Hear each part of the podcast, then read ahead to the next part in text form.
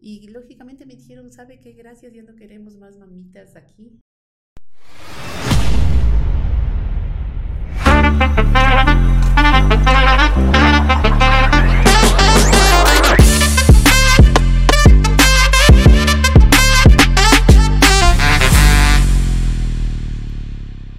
Bienvenidos a todos mis colegas emprendedores al tercer episodio de Cagarla a Romperla, un podcast donde vas a conocer tips y herramientas que van a aportar a tu desarrollo personal y al éxito de tu negocio a través de las experiencias y cagadas de grandes empresarios que le están rompiendo cada día.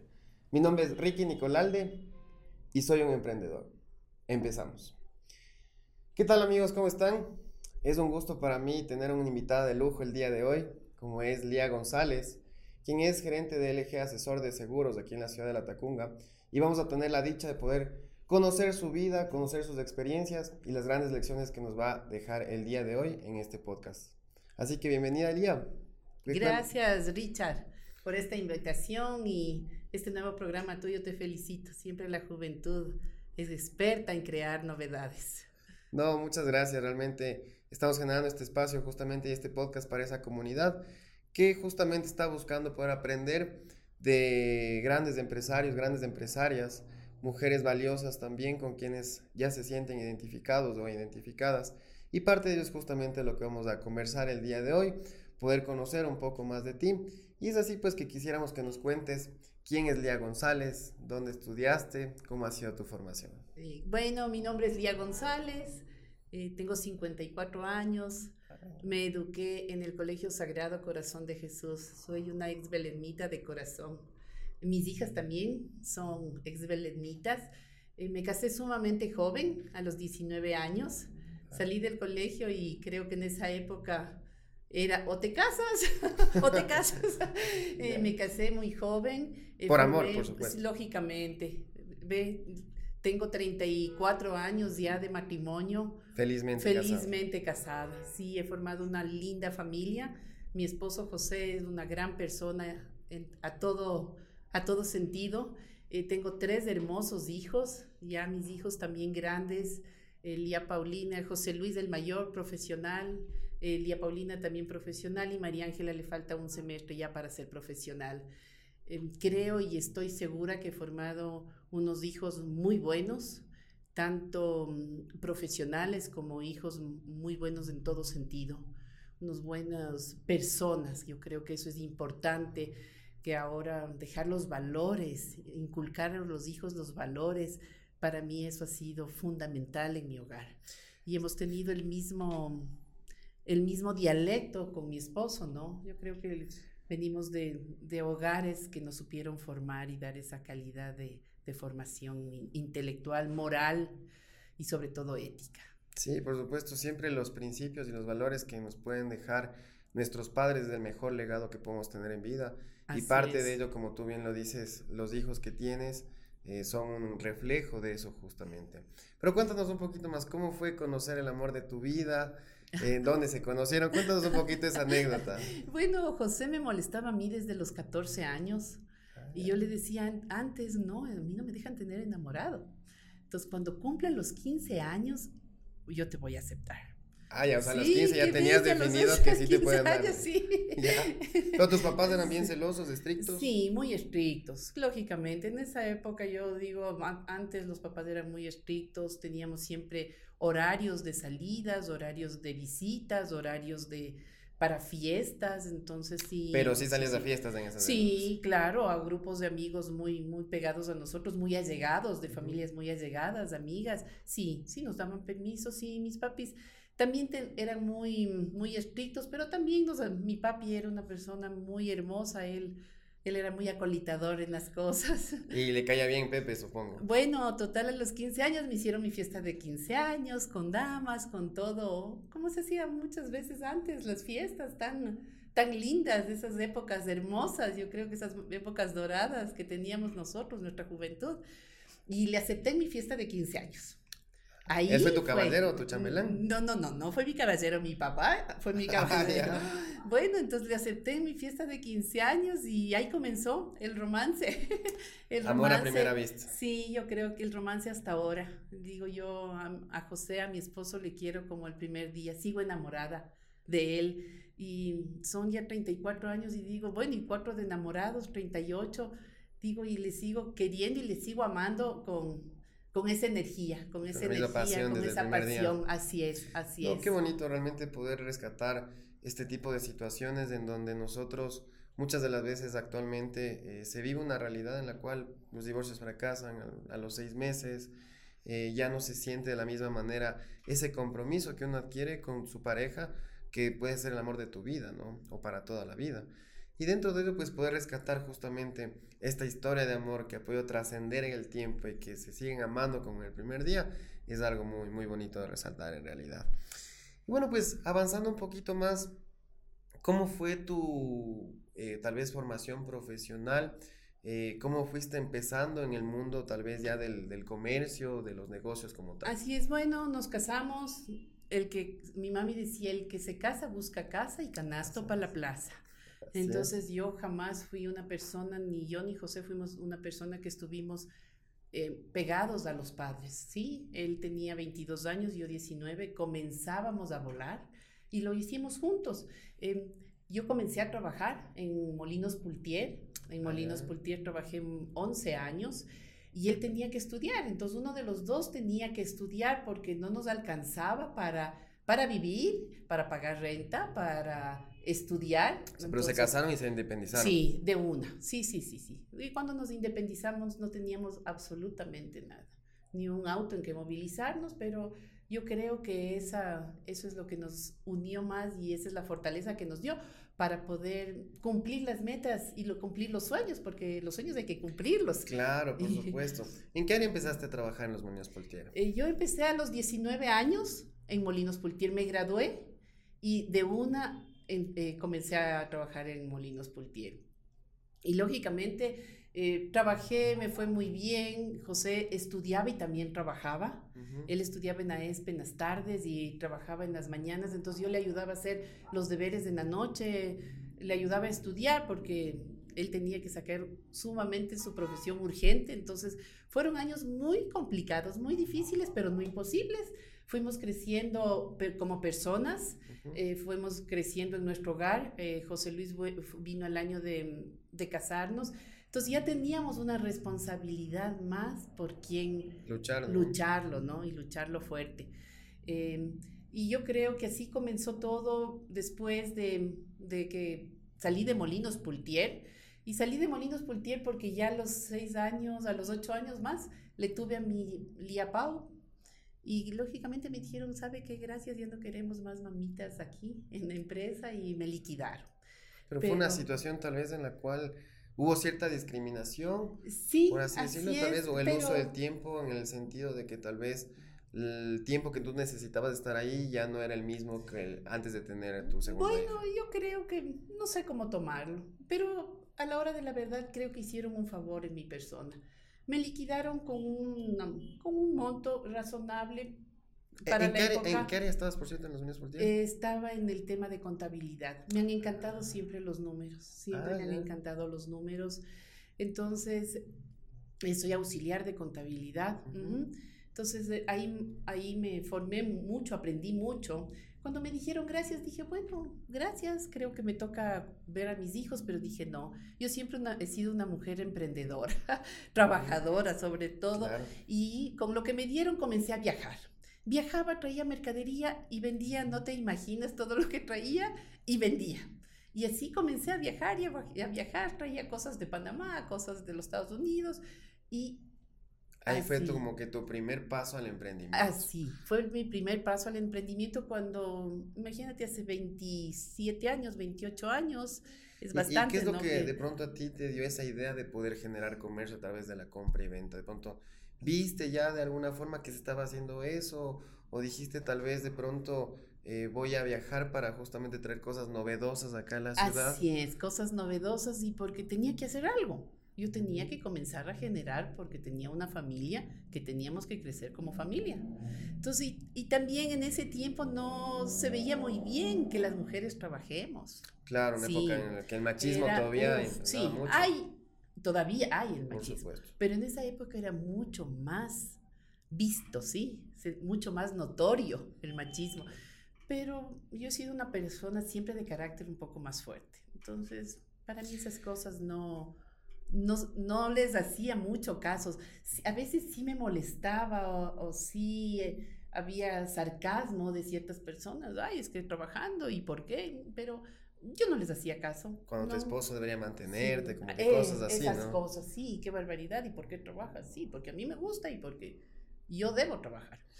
¿Alguna anécdota que tú recuerdes dentro de este proceso de, de, emprender que haya sido tal vez algo difícil en lo que te acuerdes? ¿De pronto tuviste alguna pérdida?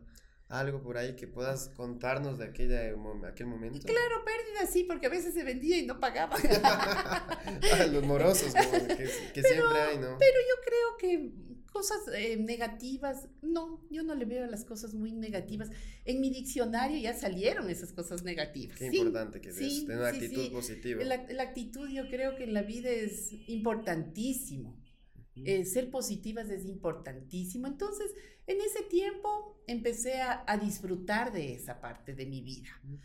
Hasta que seguía el tiempo, pasó el tiempo y José, el tema de la compañía de seguros eh, fue un encargo de mi esposo.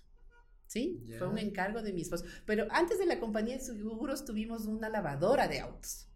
Y yo ah. era la que administraba la lavadora de autos. Entonces esos autos salían brillando. Impecables, como nuevos. Sí, porque aparte de eso soy súper ordenada, me encanta el aseo, me encanta la limpieza, eh, de siempre, no de ahora, de siempre desde que era niña. Y esos autos me encantaba dejarles, pero súper lindos, olorosos y todo. Entonces yo comencé esa lavadora eh, con dos autos, que entraban dos autos, tres autos, y después tenía un volumen súper alto. Entonces ese negocio manejábamos con mi esposo. Entre los dos. Entre los dos. Teníamos después una empresa de limpieza, que limpiábamos los bancos y las instituciones. Después de, y yo trabajaba en jornada normal y también teníamos eso. Entonces, siempre viéndole, yo siempre... ¿Qué ideas de negocio? De negocio se podía dar. Total, pasó el tiempo, mis hijos también ya fueron creciendo y todo porque yo los seguros ya tengo 20 años. Claro. 20 años. Y con el nacimiento de mi última hija, de María Ángela, eh, José dijo, no, no puedo, quiero que te encargo este tema de seguros.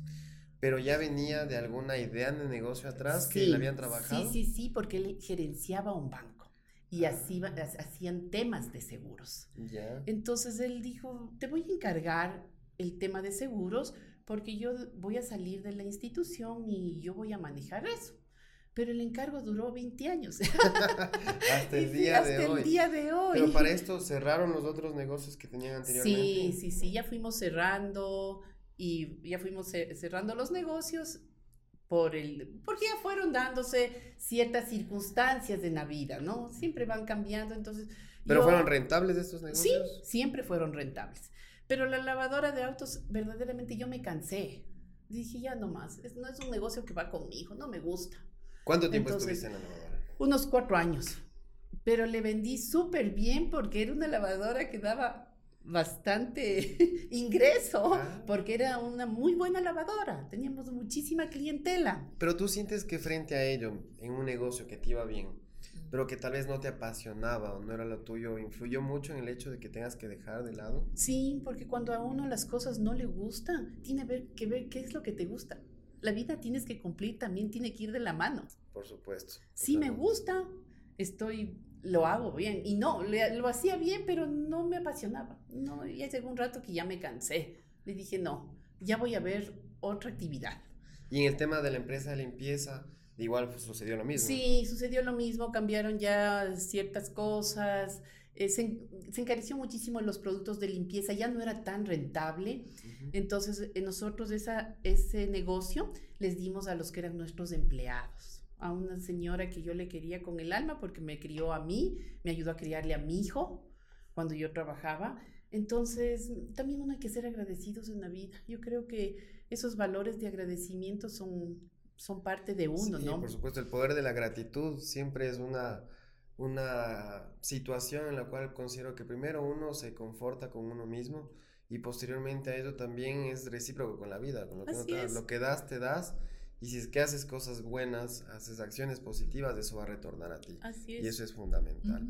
Y posteriormente a esto, ¿cómo tú enfrentas el tema de poner una aseguradora? ¿Tenías idea? ¿Cómo, cómo lo bueno, haciendo? Te digo que comencé en, un, en, en, una oficina sumamente pequeña en la cama, cuando la Cámara de Comercio tenía en la calle, bueno, tienen a Sánchez de Orellana, pero bueno, en la esquina en la casa, no me acuerdo el nombre de, de, este señor ahora que él falleció y era muy, muy agradable con nosotros, me rentó una oficina sumamente pequeña. Y ahí comencé con una credencial de un amigo mío de Quito. Le llamé al Pedrito y le digo, Pedrito, quiero hacer esto en Atacunga. ¿Crees que tú me puedas ayudar? Me dijo, sí, Lía, te voy a ayudar un tiempo. Entonces yo con él eh, compartíamos comisión. Sí, él me cobraba un fit. O sea, eras una como que intermediaria. Sí, exactamente. A través del... de él. Tenía su nombre, Corsepec se, se llamaba en ese tiempo y se debe seguir llamando, ¿no? Y él me, él me dijo unos dos años, a ver, Lía, un añito y de ahí sacas tu credencial. Entonces, claro, yo le dije al José, ve, ya estamos con la oficina, ya son dos años, ya tienes que sacar la credencial de corredora de seguros, ¿sí?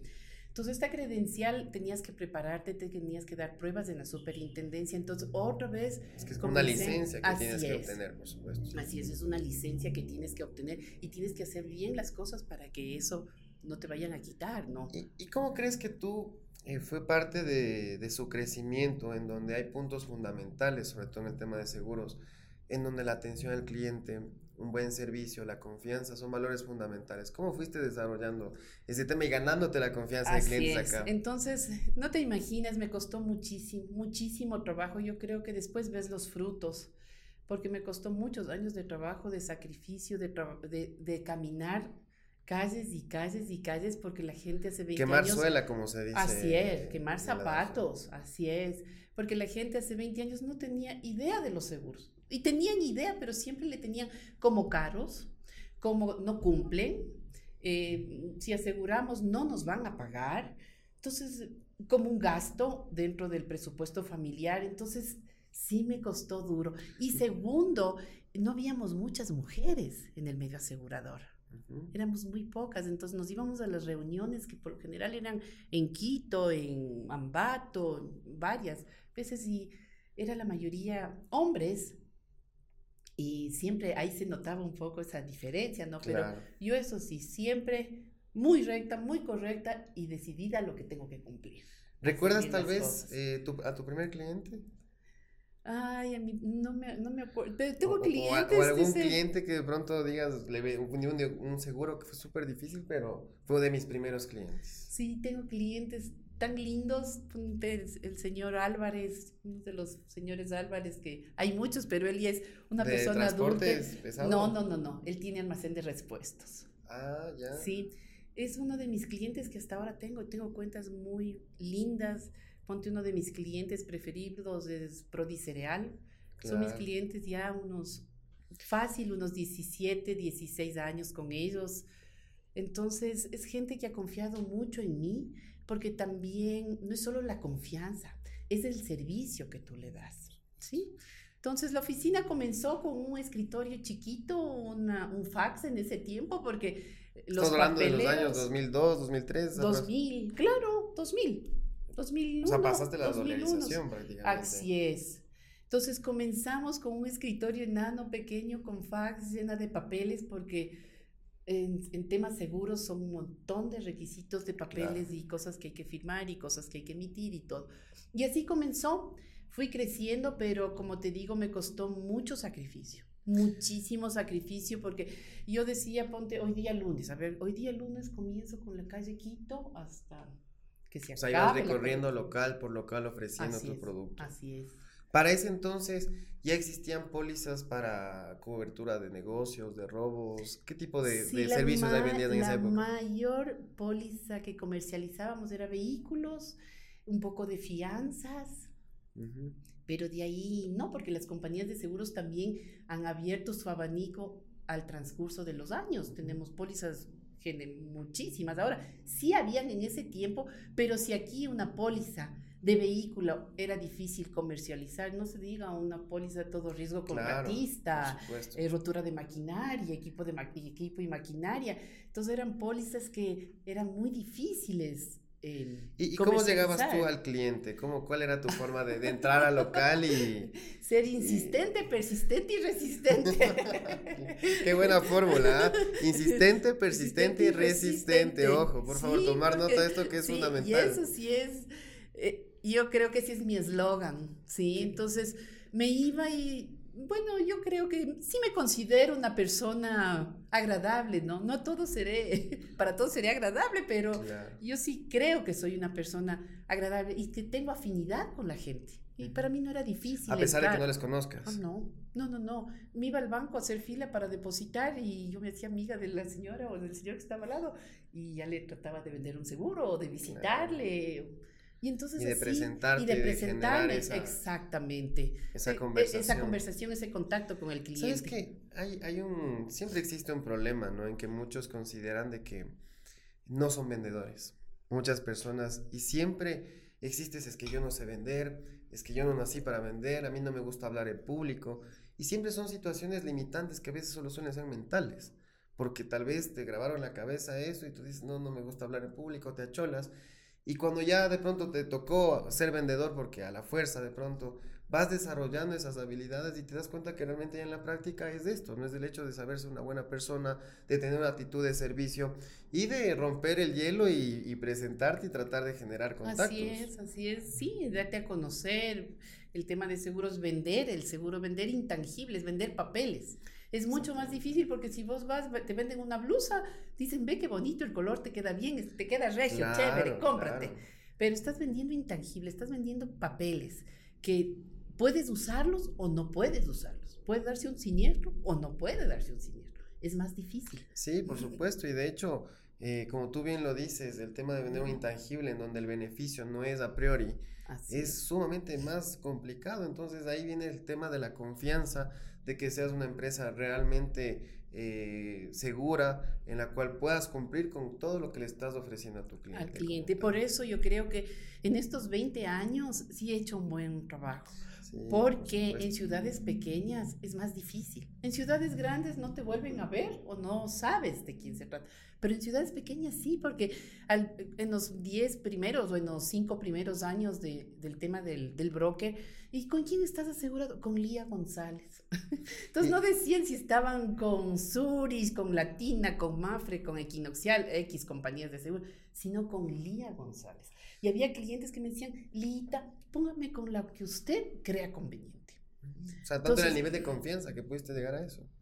Claro, y mis clientes de, de ahora, tengo clientes, bueno, ahora sí, el abanico se ha abierto sobremanera, ¿no? Y, y eso justamente iba. Eh, ¿Cómo nace LG Asesor de Seguros? ¿Por qué sacaste el nombre? Obviamente sé que son las iniciales de tu nombre y apellido, ¿no? Pero de pronto en ese momento no pensabas que se iba a confundir con LG, que es la marca de los televisores. Sí, nunca pensé en eso, ¿No? soy bien honesta, no. No pensé. Lía González, me ha costado mucho trabajo, mucho, muchísimo trabajo de insistencia de, de crear esto.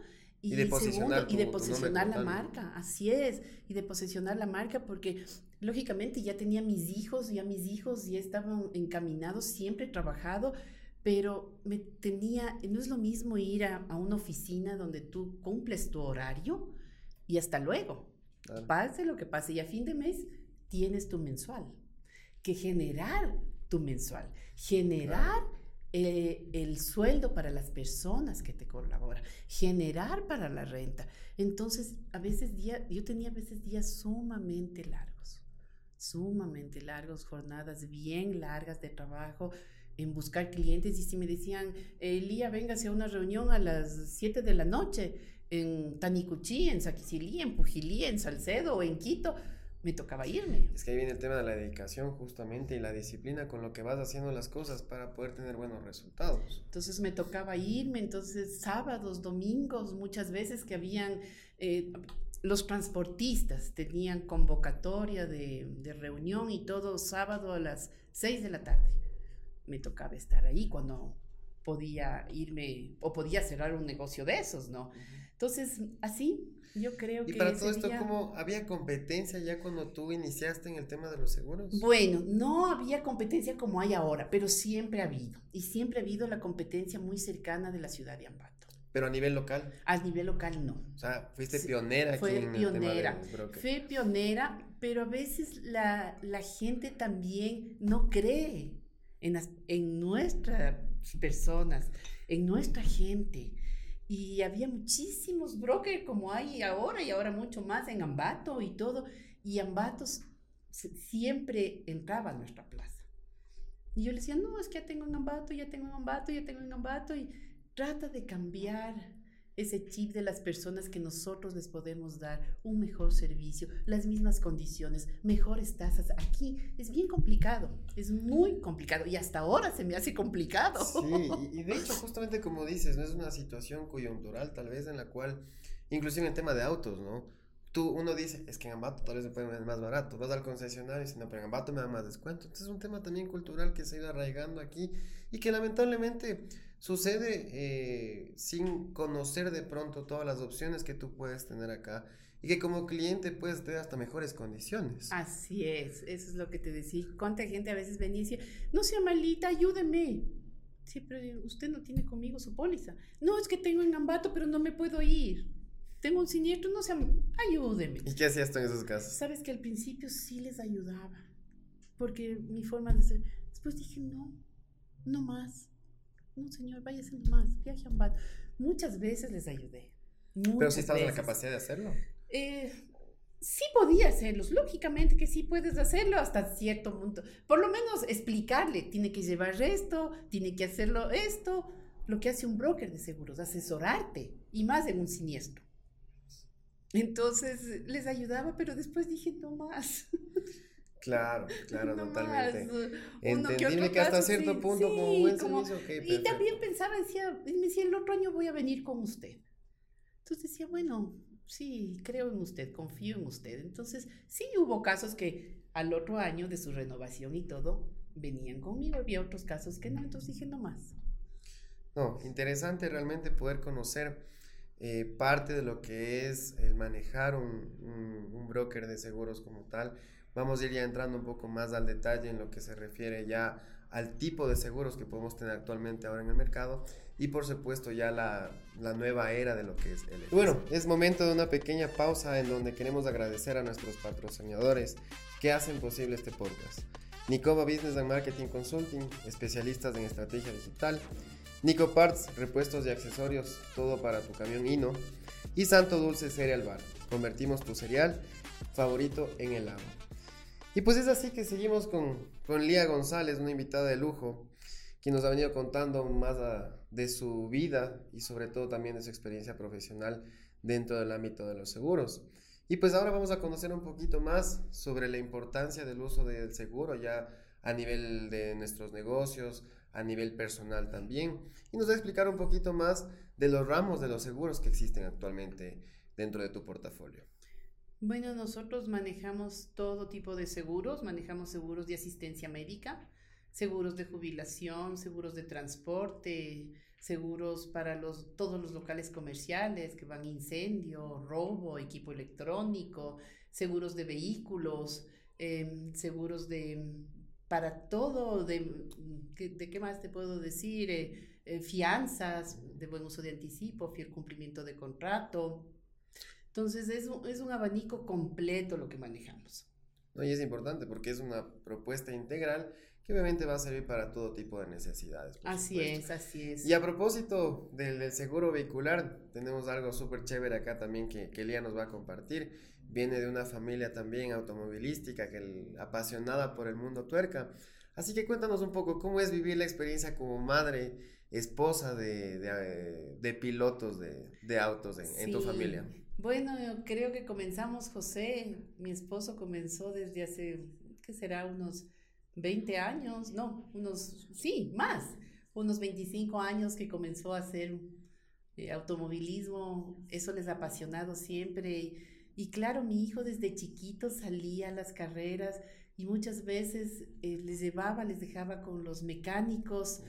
Y ahí José Luis amó también el automovilismo. Nosotros sí le hemos apoyado al 100% tanto a José, papá, y más a mi hijo. ¿Y cómo vivías esa, esa vibra, esos nervios de acero que hay que tener para, como madre, obviamente vas a, siempre a velar por la seguridad de tu hijo, de tu esposo. ¿Cómo se vive esos nervios en carrera? Bueno, esos nervios sí son terribles, son terribles. Cuando se iban a la vuelta al Ecuador, yo bajaba de peso qué bestia, bajaba una serie. De la preocupación. de la preocupación.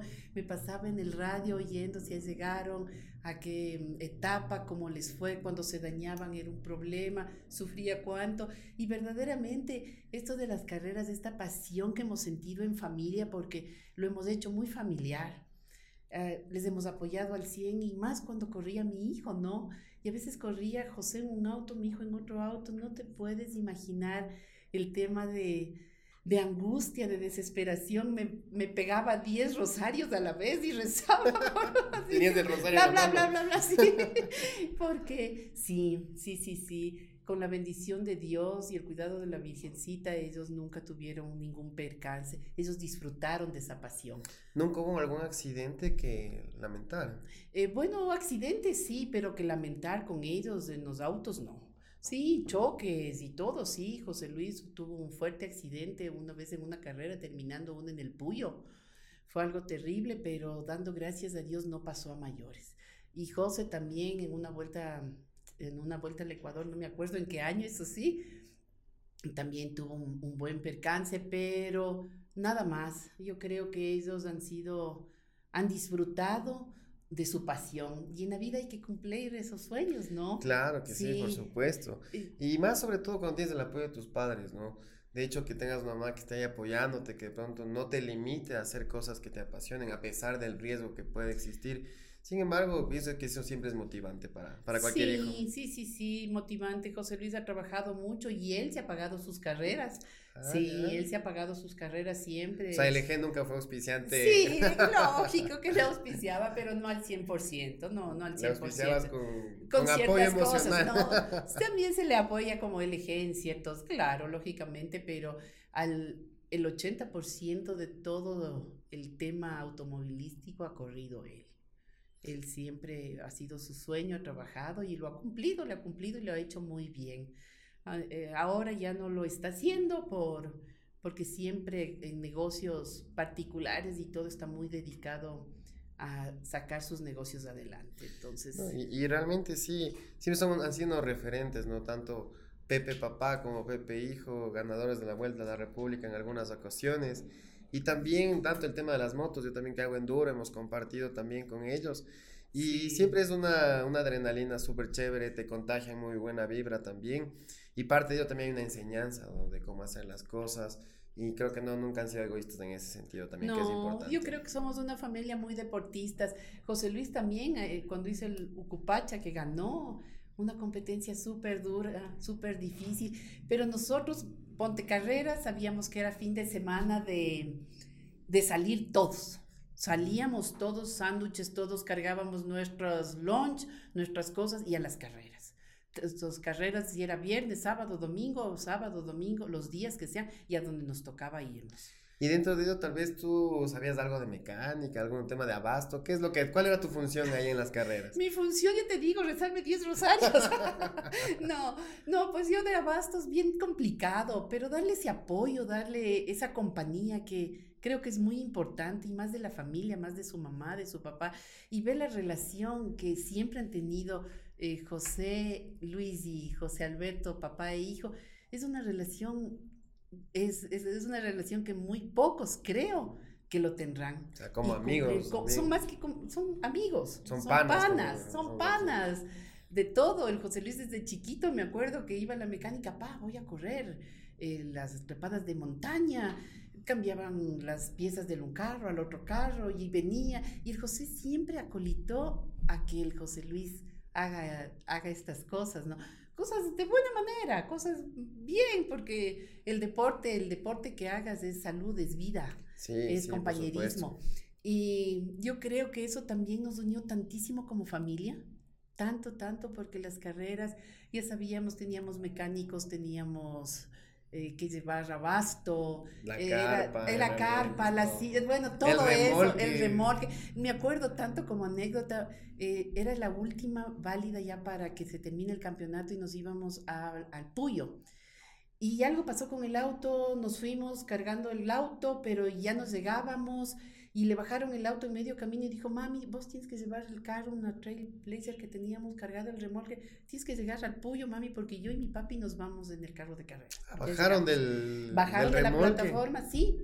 Y ahora yo con la Lía Pauchi, más o menos jovencita, ma, y ahora, mamijita, nos fuimos. No te puedes imaginar esa carretera que es así, todo angosta y todo. Mucha pero curva también. Llegué sudando, pero sudaba terriblemente. De los nervios. De los nervios de llegar. Llegamos a verles. Entonces son anécdotas, yo creo que eso tenemos días enteros para conversar las anécdotas de las carreras que no, claro, claro. De hecho, probablemente se pueda hacer un podcast eh, en, otra oportunidad que se pueda hablar exclusivamente del tema automovilista. Eso es, eso es apasionante. Ganaban la Vuelta a la República o ganaban las carreras de Gambat y todo, y de ley había que traer a los mecánicos, venían todos, entonces yo tenía que ser el, el abastecimiento de comida. Claro, Entonces, vos tenías también comido, claro, bien comido, si no, no funcionaba. Pollo o, o chifa para tanta gente. Entonces son cosas que a la hora de la verdad es lindo, ¿no? Compartir no solo el trabajo, compartir este, este punto de las, eh, del tema deportivo. ¿sí? No, sí, por Sabes que en mi casa tenemos un, una parte especial en mi casa, solo de todos los triunfos y que sacaron tanto. Como que una galería dedicada al tema de trofeos, de todo, fotos tenemos, es algo lindo cuando van muchas personas y dicen, wow, ¿y esto? Le digo, esto es historia para nosotros. Tienes que invitarme para contar esas lindo, historias. Lindo, claro, bienvenido. Entonces eso es historia para nosotros, sí. No, qué chévere realmente poder conocer también un poquito más de este tema que es apasionante para quienes nos gusta el mundo tuerca. Y obviamente, pues como les digo, habrá otro podcast en el que seguramente estaremos compartiendo acá con José Luis, papá e hijo también. Y bueno, ¿Cómo actualmente está consolidado eh, LG Asesor de Seguros? Bueno, LG eh, hace dos años y medio vino Lía Paulina, mi hija, ya a tomar ciertas riendas de LG Seguros. Yo creo que teníamos, tenía que haber un cambio. Con el tema de la pandemia todo se modernizó, todo se digitalizó, las compañías de seguros ya modernizaron al 100% sus plataformas, entonces yo sí tenía un apoyo eh, mis dos hijos, José Luis y Lía Paulina, manejan eh, ya ahora el, yo diría 50-50 el tema de, de del la parte comercial, sobre todo. Todo el tema, presupuestos, parte comercial y todo, y hacen los dos. Sí, me quitaron bastante trabajo, carga operativa.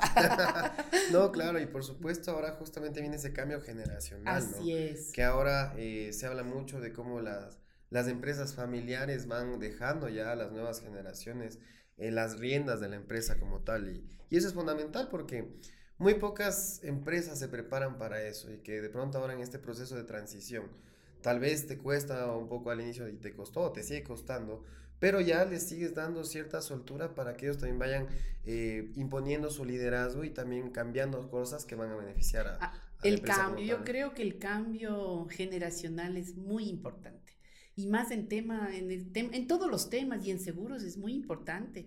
Bueno, Lía Pau ha hecho cambios muy, muy drásticos en oficina, pero vemos, vemos los resultados. vemos los resultados. ¿Cómo, ¿Cómo, ha sido para ti el hecho de digitalizarte, de estar en Instagram, de estar en las redes sociales, del smartphone? ¿Cómo ha sido esa experiencia? ¿Cómo la has llevado?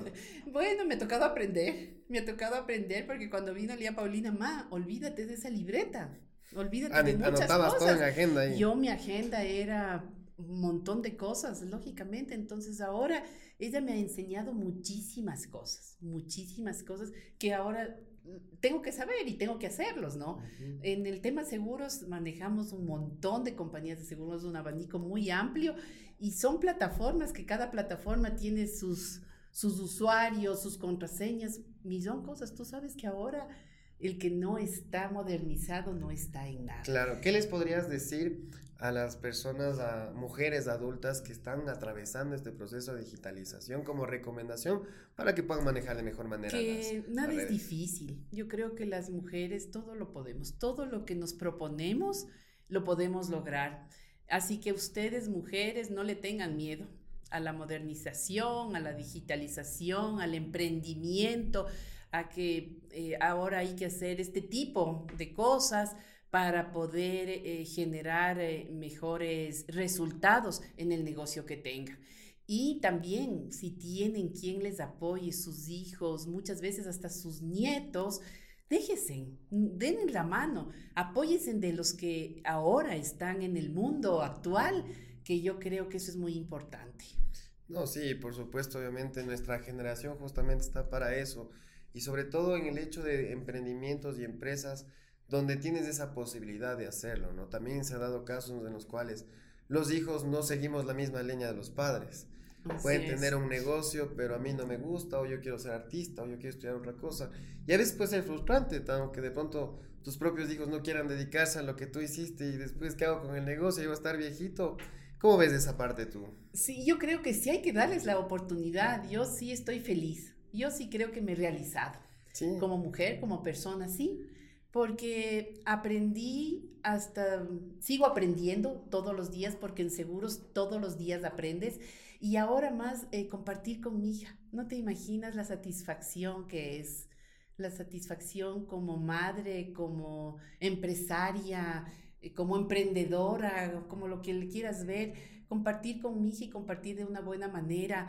Eh, sí me costó al principio mucho, sí me costó, porque claro, yo tenía ya mi forma de, de, manejar la oficina y ella vino a transformar ciertas cosas. Te sacó canas verdes, tal vez ahí, te mató de las iras. Nos sacamos las dos canas verdes, pero no, ahora lo disfrutamos, ahora lo disfrutamos, compartimos un montón de cosas y lógicamente ella hace su trabajo y yo hago mi trabajo.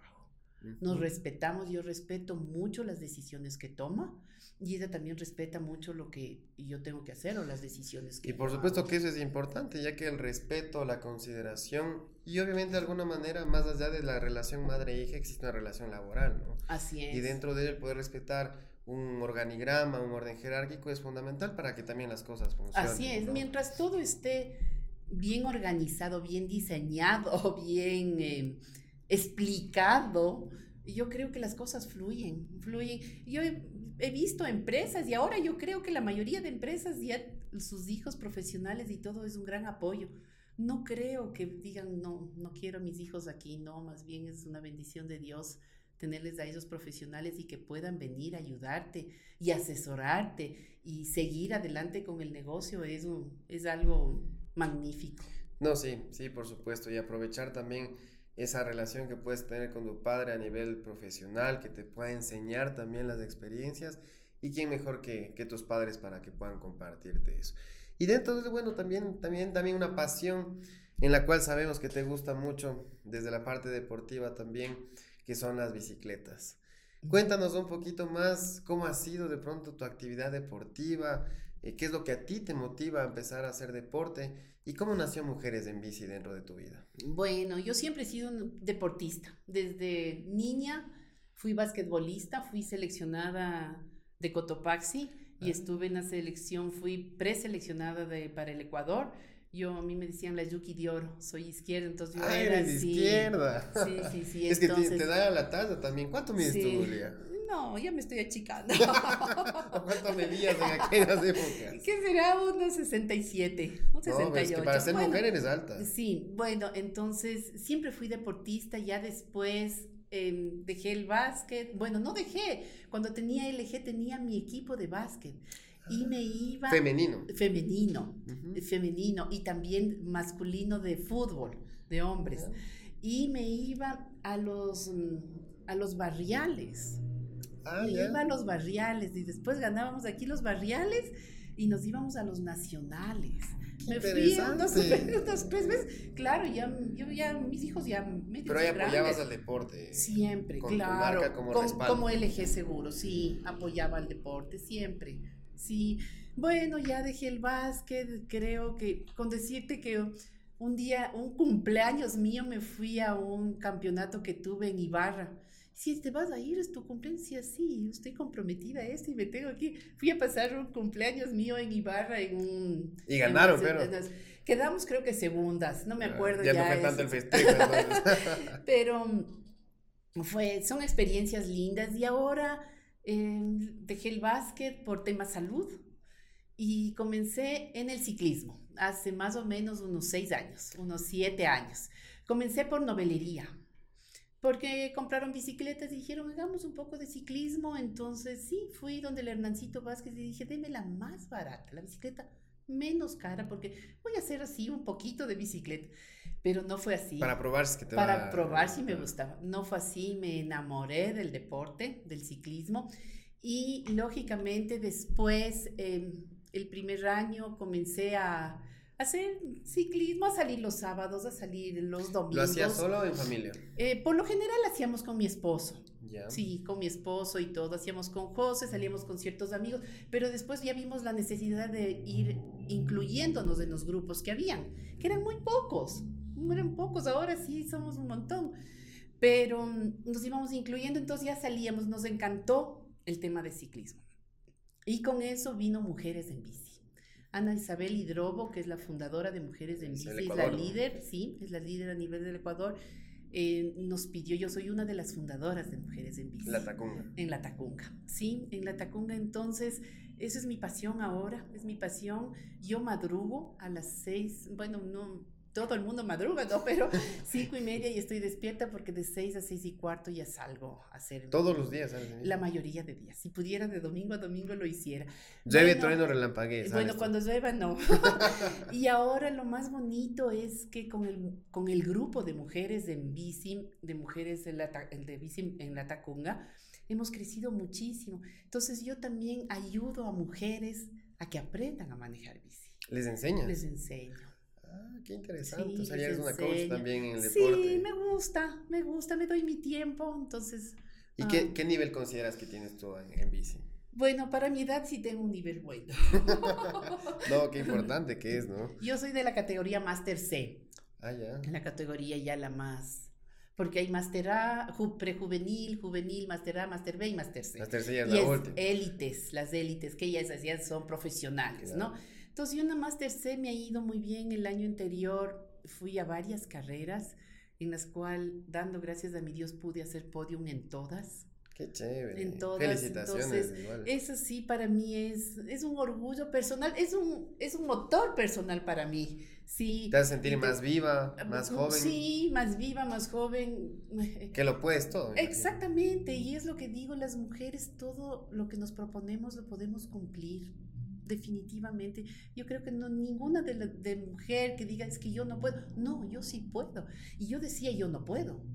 Porque el, ciclismo sí a veces era un poco peligroso. Y más de ciclismo de montaña. Sí, yo ahora, ahora ruta y montaña. Ah, ya combinas las dos. Ya combino las dos.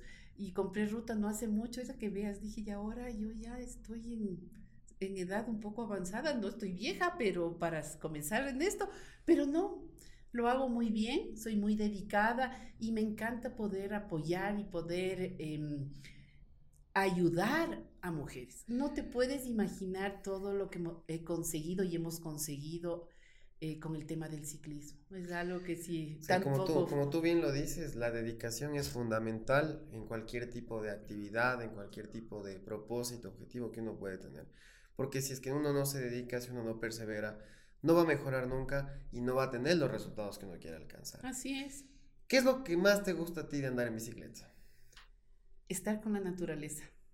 Me encanta, me siento libre. Soy libre, soy una persona libre, pero ahí me siento libre, me siento voy yo cantando. Sin preocupaciones, sin ¿Sabes qué? Me saco el chip.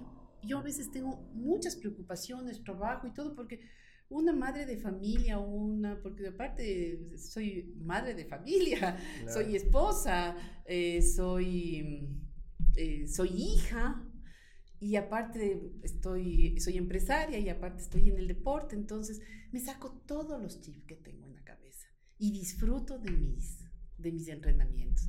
Sí, he ayudado a muchas mujeres y no te imaginas a las señoras que muchas veces me han llamado, Lía, usted, sí, con mucho gusto. Me doy todo el tiempo del mundo. Y ahora anda a ver, soy feliz porque han hecho podio y son muy buenas. Y eso es lo que me gusta. Y eso habla también de que eres una buena líder, una buena entrenadora también. A ver, eso es lo que me dicen. ¿Usted con quién está entrenando? Con la Lía. Uy, dijo, entonces usted va a ser buena. Porque la Lía es bien exigente. Bueno, en y ese es, punto. Y eso es parte de saber guiar correctamente al equipo, ¿no? Y, y se ve como también este grupo de mujeres de Vista ha ido creciendo. Y eso es fundamental también para nuestra ciudad como tal. Sí. Ahora, eh, ¿tú cómo has trabajado el hecho de de poder irte manteniendo de una manera estable, equilibrada. ¿Qué consejos podrías ya dar tú eh, a las mujeres emprendedoras que nos están escuchando, a chicos también, que pueden ver en ti un ejemplo para poder seguir y sobre todo poder eh, modelar las mejores prácticas que tú has implementado en tu vida? Bueno, yo creo que siempre el ejemplo, la perseverancia en la vida, el ser uno mismo. Yo creo que el uno no tener no tener poses en la vida, ¿sí? Sino el ser uno como es. Y más que todo, tener la bendición de Dios. Yo digo, yo, yo soy muy, muy católica y Él me ha ayudado mucho en, mis, en mi caminar. Y a las mujeres empoderadas, las mujeres somos empoderadas.